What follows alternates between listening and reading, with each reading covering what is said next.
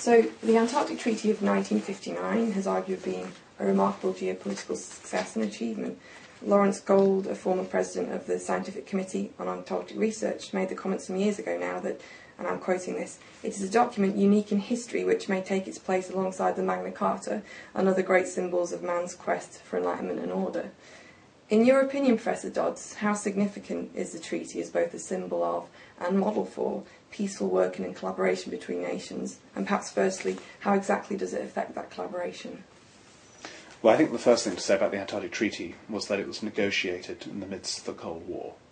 So it's no mean achievement, notwithstanding the fact that nobody lives in the Antarctic in terms of human populations, that uh, the United States, the Soviet Union, and a number of other partners were able to uh, agree a treaty for the peaceful governance of the Antarctic continent and surrounding ocean.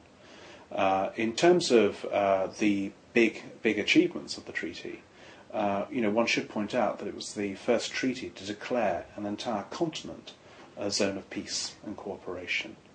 So when Lawrence Gould says that the Antarctic Treaty will take its place alongside the Magna Carta, he is on the one hand exaggerating, but on the other hand he is quite right to draw attention to a treaty that's proven to be remarkably durable. And, and as a model for other areas, uninhabited areas?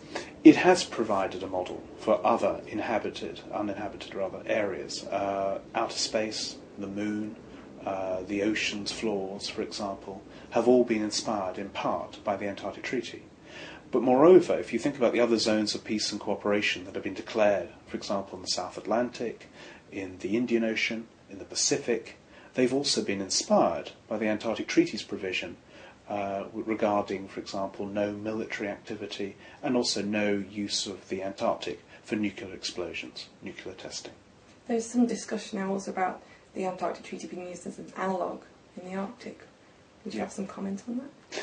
I'm a little bit sceptical of that, I think for a number of reasons. First of all, the Antarctic and the Arctic are very different geographical environments. One is, of course, predominantly a continental space, the other is a frozen ocean, although with sea ice thinning, increasingly less of a frozen ocean.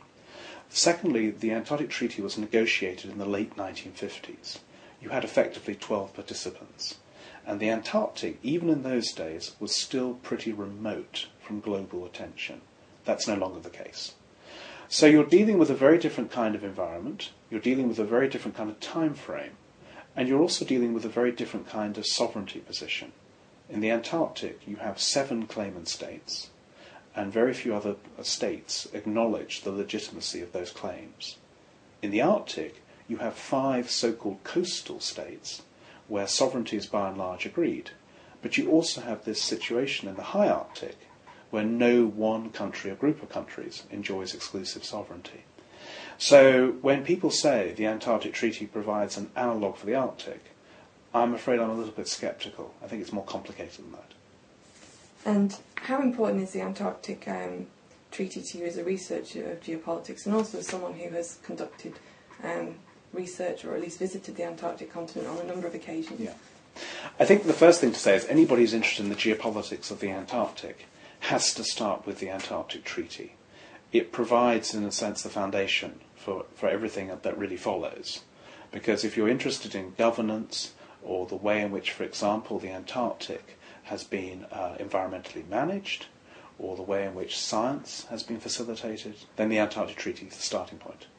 Subsequently, as we know, the Antarctic Treaty has been built upon uh, by various protocols and conventions and so on and so forth, agreed measures.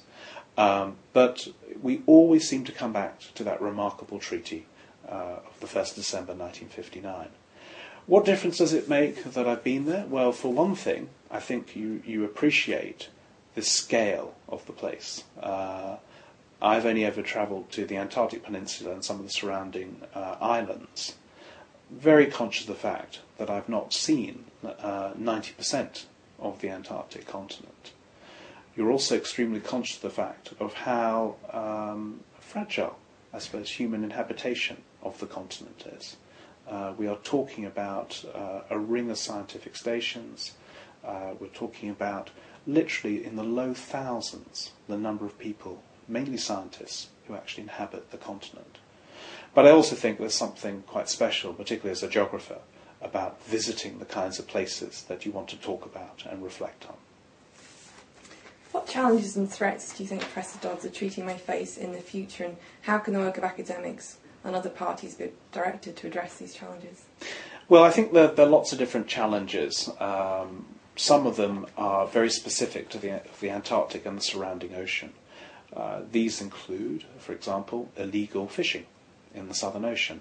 Uh, despite the endeavours of the Antarctic Treaty consultative parties, it's still an issue uh, for all of us who are concerned with the region.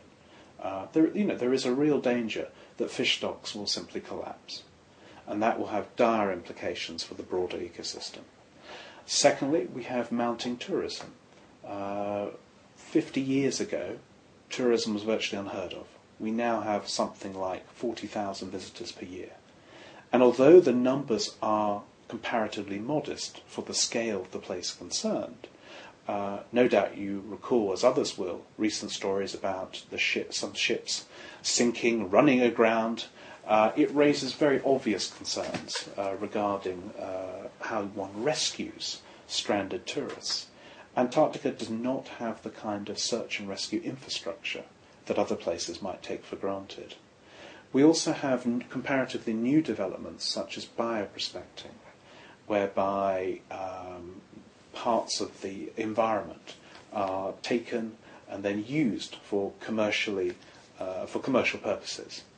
That raises interesting issues about um, the exchange, for example, scientific information.